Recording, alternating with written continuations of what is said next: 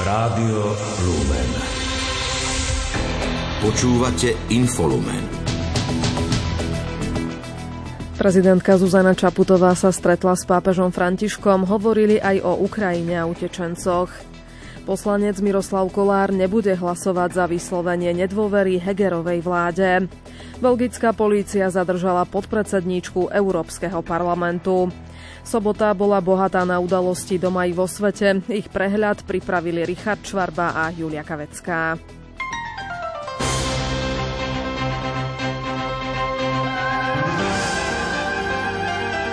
cirkvi.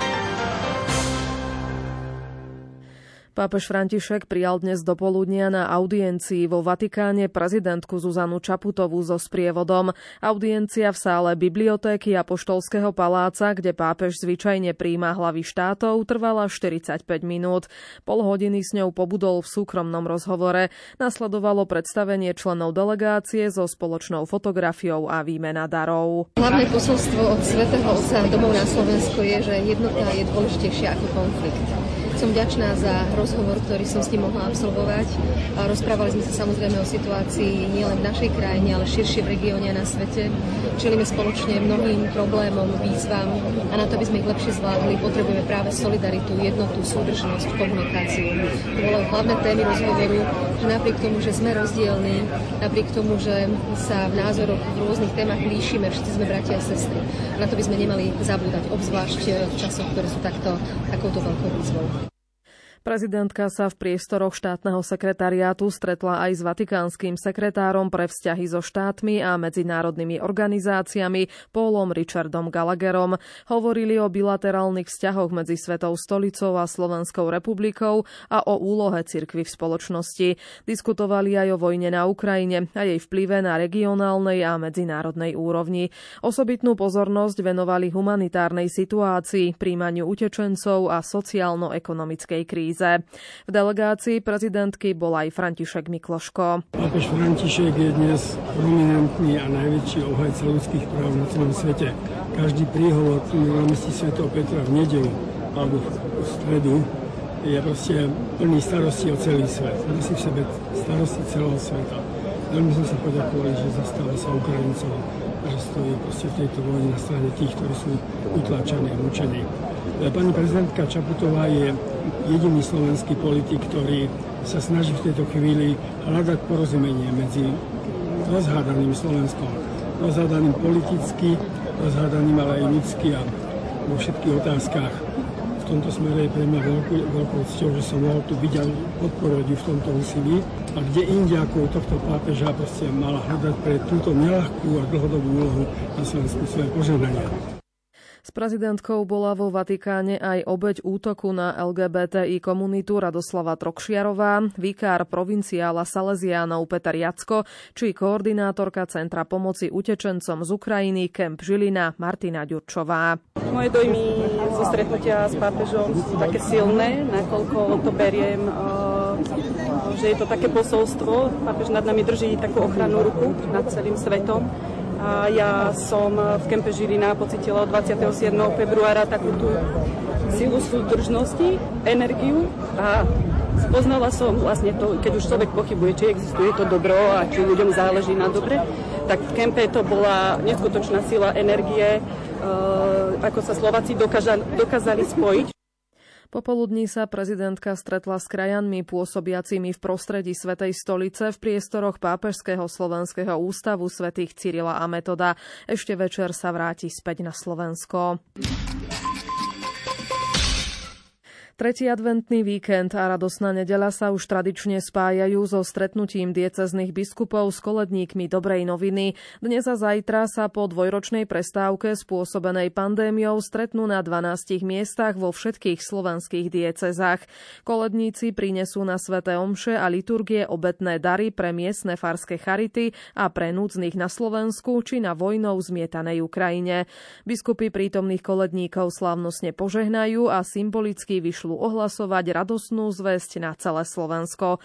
Urobil tak aj bratislavský arcibiskup Stanislav Zvolenský. Viac v príspevku Petra Štancela. Koledníci na Svetú Omšu v kostole Svetej rodiny v Petržalke priniesli obetné dary v podobe drogérie a trvanlivých potravín. Tie sú určené miestnym farským charitám, ktoré pomáhajú núdznym na Slovensku či na vojnou zasiahnutej Ukrajine. Podľa bratislavského arcibiskupa metropolitu Stanislava Zvolenského je koledovanie dôležitým zvykom aj pre súčasnosť. Predovšetkým, že je to akoby zdieľanie medzi rodinami.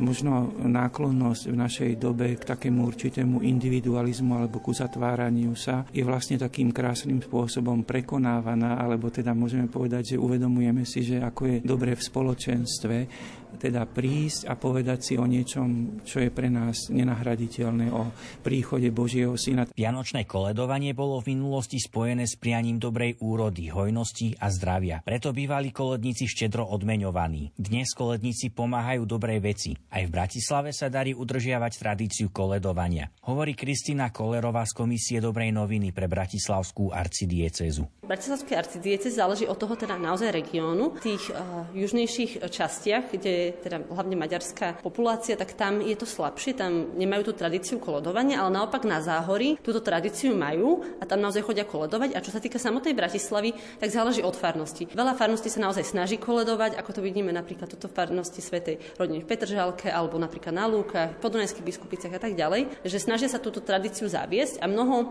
rodín sa práve pristahovalo do Bratislavy a zažilo tú tradíciu koledovania tam, odkiaľ prišli a prinášajú to sem. Vysielaciu Svetu Omšu uzavrelo koledovanie detí zo Svetého Jura. Po ňom nasledoval spoločný obed a diskusia s dobrovoľníkom, ktorý strávil čas v Afrike.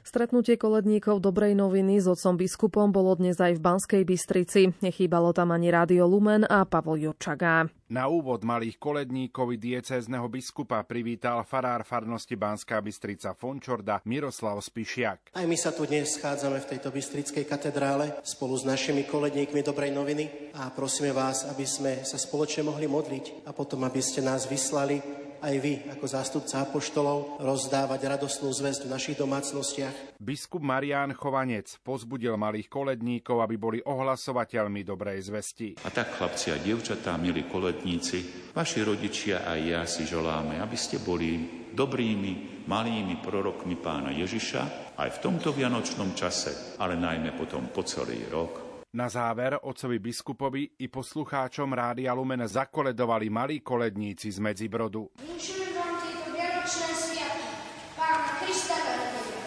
dobrého zdravíčka a nástupu chlebíčka, do duše radosti, do srdca súdnosti.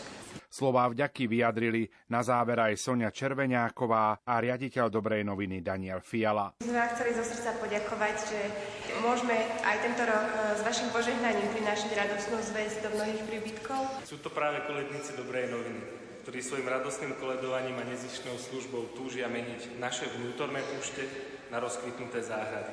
Vzájomná solidarita a ľudská štedrosť zase dokáže pomôcť tým, ktorí čelia vonkajším púšťam a spúšťam, či v podobe sucha, chudoby alebo vojen. Dnes večer odvysielame aj priamy prenos grécko-katolíckej svetej liturgie z katedrály narodenia pre svetej Bohorodičky v Košiciach, kde sa s malými koledníkmi stretne vladyka Cyril Vasiele. Betlehemské svetlo, ktoré bolo odpálené v jaskyni narodenia pána priamo v Betleheme, je už aj na Slovensku. Tento tradičný symbol Vianoc skauti už po 30, 33. raz priniesli aj pod Tatry. Viac zisťoval Pavol Jurčaga. Plamienok z Betlehema odpálili slovenskí skauti na medzinárodnej ekumenickej slávnosti vo Viedni a pred malou chvíľou ho priniesli na Slovensko. Slovo má koordinátor Betlehemského svetla na Slovensku Marián Suvák. Betlehemské svetlo Skauti prinesú z Viedne už po 33. krát a počas najbližších dvoch týždňov zabezpečia jeho rozhod po Slovensku. Pričom ho po dvojročnej prestávke budú rozvážať aj vlakovými spojeniami. A už túto nedelu ho prinesú k našim východným hraniciam, aby si ho mohli prevziať ukrajinskí skauti a pomyselne tak rozsvietiť svoju krajinu nádejou a mierom, ktoré práve svetlo z Betlehema symbolizuje. Slovenskí skauti veria, že spolu s betlehemským svetlom na Slovensko príde k nám aj pokoj, láska a mier, ktorého je svetlo symbolom v ranných hodinách nasledujúceho dňa odovzdajú betlehemské svetlo počas Svetej Omše v Poprade skauti zo Slovenska polským skautom. Pôjde tak o pokračovanie dlhoročnej tradície, kedy sa skauti z týchto dvoch krajín stretnú, aby si odovzdali symbol Vianoc. Slovenskí skauti tak tvoria dôležitú súčasť pri ceste betlehemského svetla smerom k našim severným a východným susedným krajinám. V útorok 13. decembra zavíta Betlenské svetlo do prezidentského paláca v Bratislave. Jeho tradične medzi prvými na Slovensku príjme prezidentka Slovenskej republiky Zuzana Čaputová. Plamienok z Betlehema prevezme od skautskej delegácie na čele s náčelníkom slovenského skautingu Janom Mitrikom a skautmi z Veľkého zálužia, ktorí vyhrali celoslovenskú súťaž s názvom Družina roka v aktuálnom roku 2022. Betlehemský plamienok bude horieť aj na predvianočnej rozhlasovej duchovnej obnove v Rádiu Lumen už budúci víkend.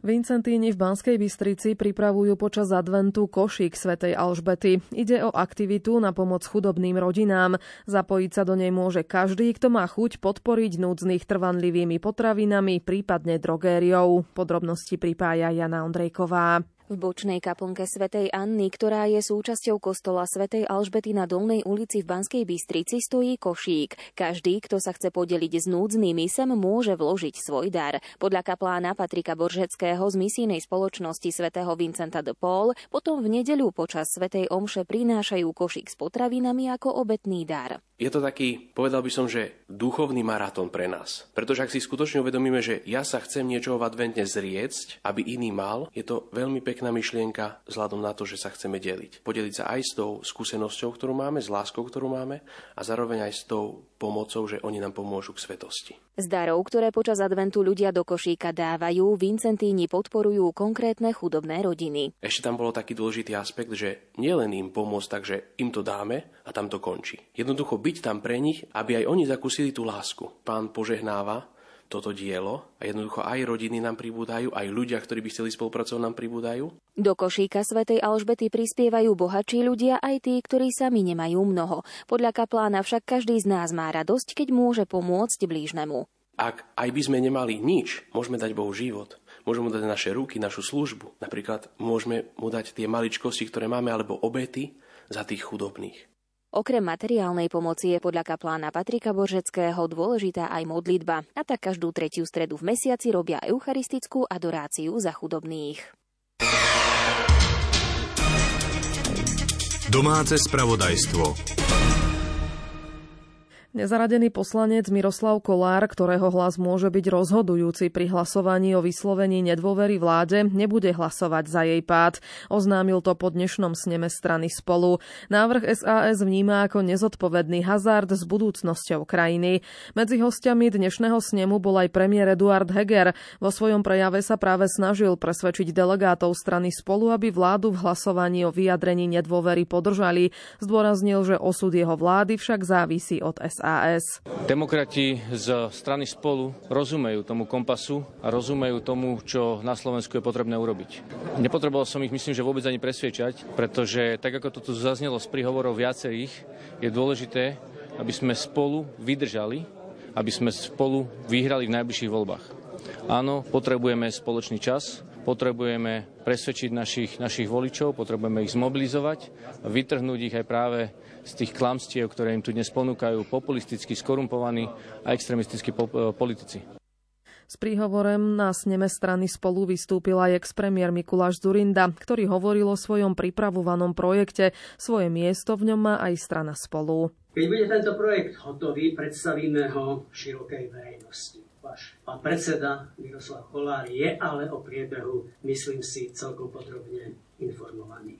A myslím si tiež, že jedna vec je istá už dnes. Strana spolu má v tomto projekte svoje miesto a môže zohrať významnú, nesmierne významnú úlohu úsilí zbaviť občanov Slovenska úzkosti z toho, že sme odkázaní či odsúdení na budúcu vládu, ktorú bude tvoriť smer A, smer B, hnedý či populist. Milí priatelia, nie sme odkázaní ani odsúdení na takú temnú príhovore tiež potvrdil, že sa už dva roky stretáva s mladými ľuďmi, ktorí sa chcú venovať reformnej politike, vytvárajú projekt a myslí si, že sú na dobrej ceste. Keď bude hotový, predstaví ho širokej verejnosti. Krátko z domova.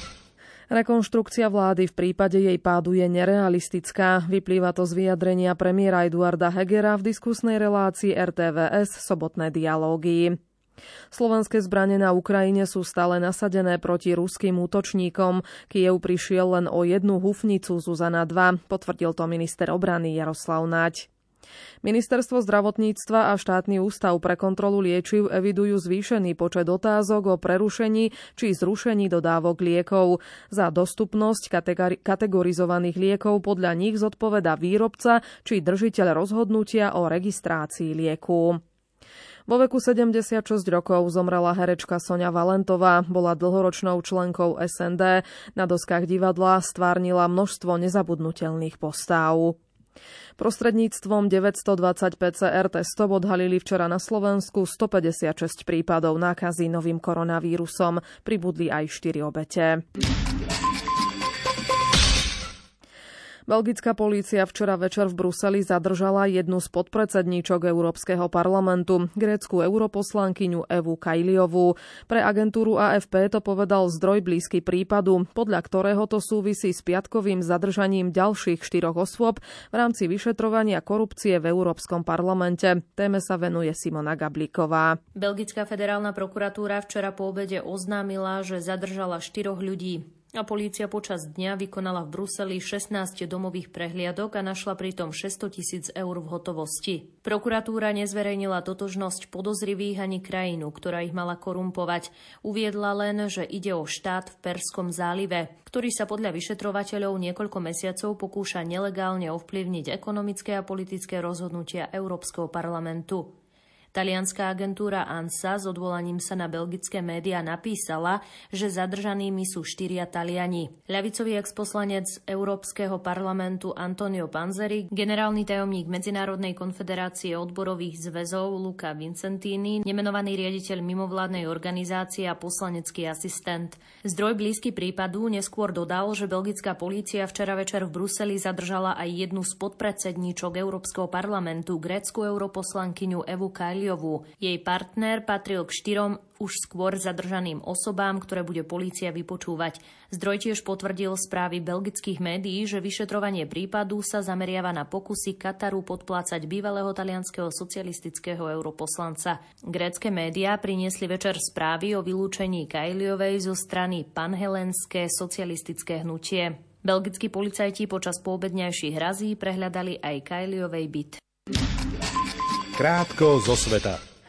Ukrajina nemôže dosiahnuť mier zložením zbraní, vyhlásila v norskom Osle Oleksandra Matvičuková, riaditeľka ukrajinskej ľudskoprávnej organizácie Centrum pre občianske slobody na slávnostnej ceremónii odovzdávania Nobelovej ceny za mier za rok 2022.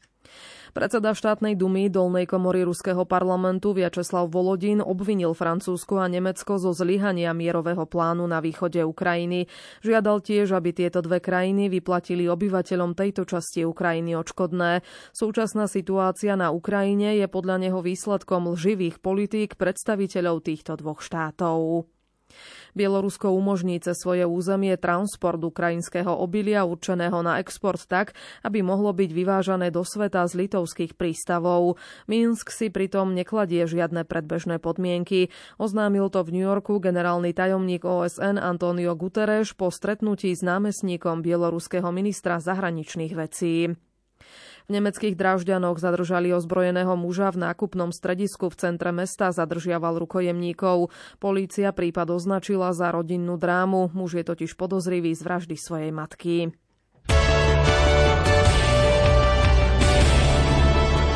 Šport Rádia Lumen.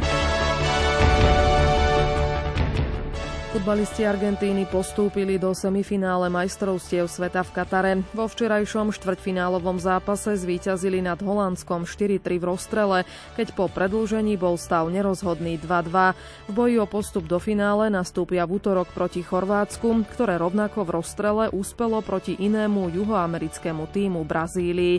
Trener Tite následne potvrdil koniec vo funkcii. Už pred šampionátom sa vyjadril, že bez ohľadu na výsledok týmu po šampionáte rade skončí v pozícii trénera Brazílie.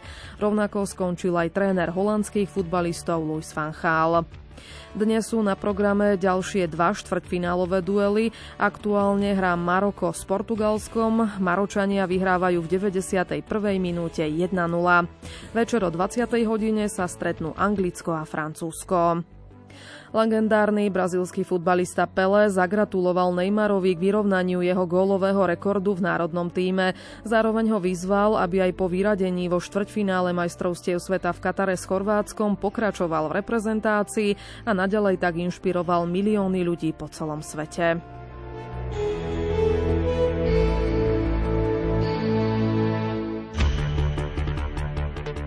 Slovenská lyžiarka Petra Vlhová obsadila v dnešnom obrovskom slalome Svetového pohára tretie miesto. V talianskom Sestrier po prvom kole viedla, v druhom kole však klesla o dve pozície, keď za víťaznou domácou Martou Basinovou zaostala o 4 desatiny. Druhá skončila švédka Sara Hektorová. Samozrejme sme spokojní a ja som spokojná opäť ďalšie pódium, e, ďalšie tretie miesto, aj keď samozrejme človeka to mrzí e, po tom prvom kole, že, že je prvý a potom e, padne na tú tretiu priečku, ale stále je to pódium, takže, takže sa teším.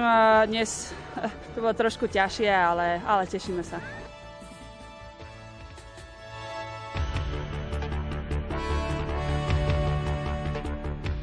Švajčiarsky lyžiar Marko Odermatt suverene zvíťazil v obrovskom slalome Svetového pohára. Vo francúzskom Val d'Isère bol najrýchlejší v oboch kolách pred Rakúšanom Manuelom Fellerom.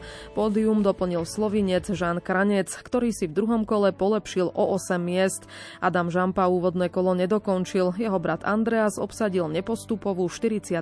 pozíciu. Som rád, že som odštartoval aj napriek zlomenine v pravom zápesti a Určite tam boli nejaké veľmi dobré momenty, aj keď eh, naozaj tá trať bola dosť rozbitá a v tej strednej časti som stratil naozaj hrozne veľa, vyše 2,7 sekundy. Takže tam si myslím, že tam ma to naozaj stálo všetko. Ale pozitívum je, že naozaj v tej tretej časti som mal 7 čas, eh, v tej štvrtej časti som mal 30 čas, takže naozaj sa to dá. Len ma to robí viac sebavedomejším a pôjdem do Altavadie s tým, že naozaj sa to dá a uvidíme, ako to bude tam. Slovenská biatlonistka Pavlína Bátovská-Fialková obsadila v stíhacích pretekoch na 10 kilometrov na podujatí Svetového pohára v rakúskom Hochfilcene 10. miesto. Na víťazku Žuliu Simonovu z Francúzska stratila viac ako minútu. Pri štyroch streľbách sa dopustila len jednej chyby a oproti štartu sa posunula vpred o 19 priečok. Ja mám všeobecne strašne rada stíhačky, lebo je tam ten kontakt, aj eh, človek hneď vie na akom mieste sa nachádza momentálne a eh, dajú sa stiahovať dievčatá na trati, čiže mne to vyhovuje, ako čo sa týka tejto taktiky.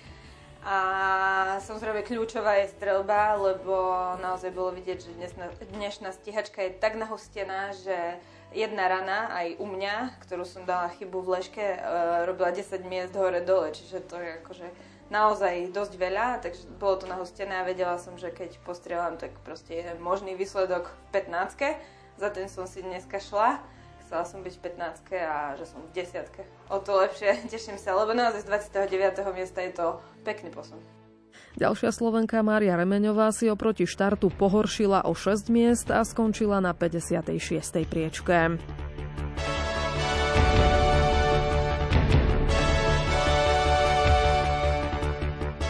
Hokejisti zvolená sú po 24.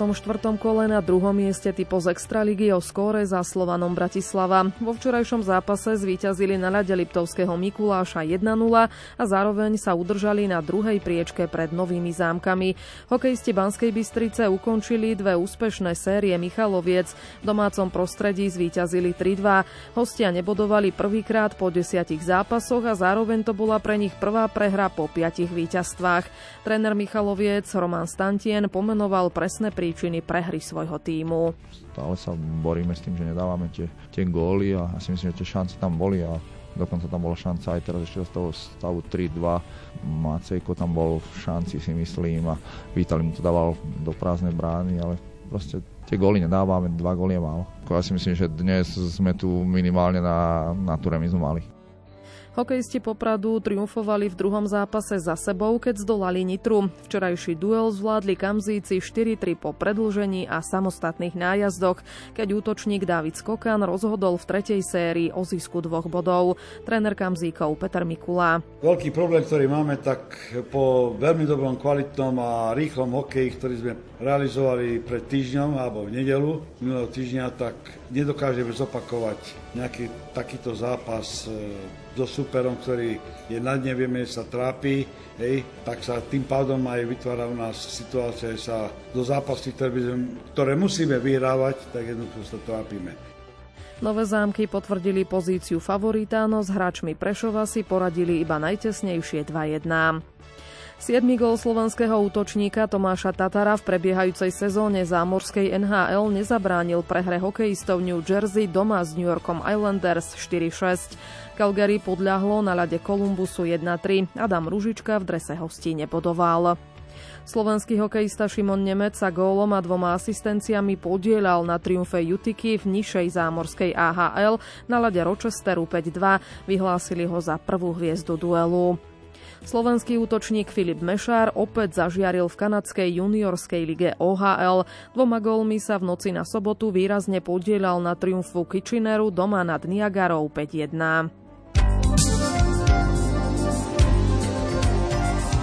Počasie Zrážky sa podľa Petra Jurčoviča zajtra vrátia s plnou silou. To sneženie by malo pokračovať aj zajtra, aj dokonca aj v pondelok a dosť intenzívne, hlavne na strednom Slovensku. Takže už, už to treba brať tú zimu vážne, pretože rátame s výrazným ochladzovaním a že postupne by teploty mali ísť najmä tie nočné hlboko pod nulu. Čiže zajtra ráno predpokladám, že bude najvyššia teplota pravdepodobne, no, pripúšťam, že by to ani nemuselo ísť nad nulu, že to môže zostať už vyslovene pod nulou cez deň, zamračené, ten dáž, dá zo snehom sneženie a potom v pondelok ráno tak už ideme, ideme teda znižovať tie teploty. Takže v noci na severe takmer do minus 10 a cez deň na severe možno len minus 5, minus 6. No to je krutá zima začína.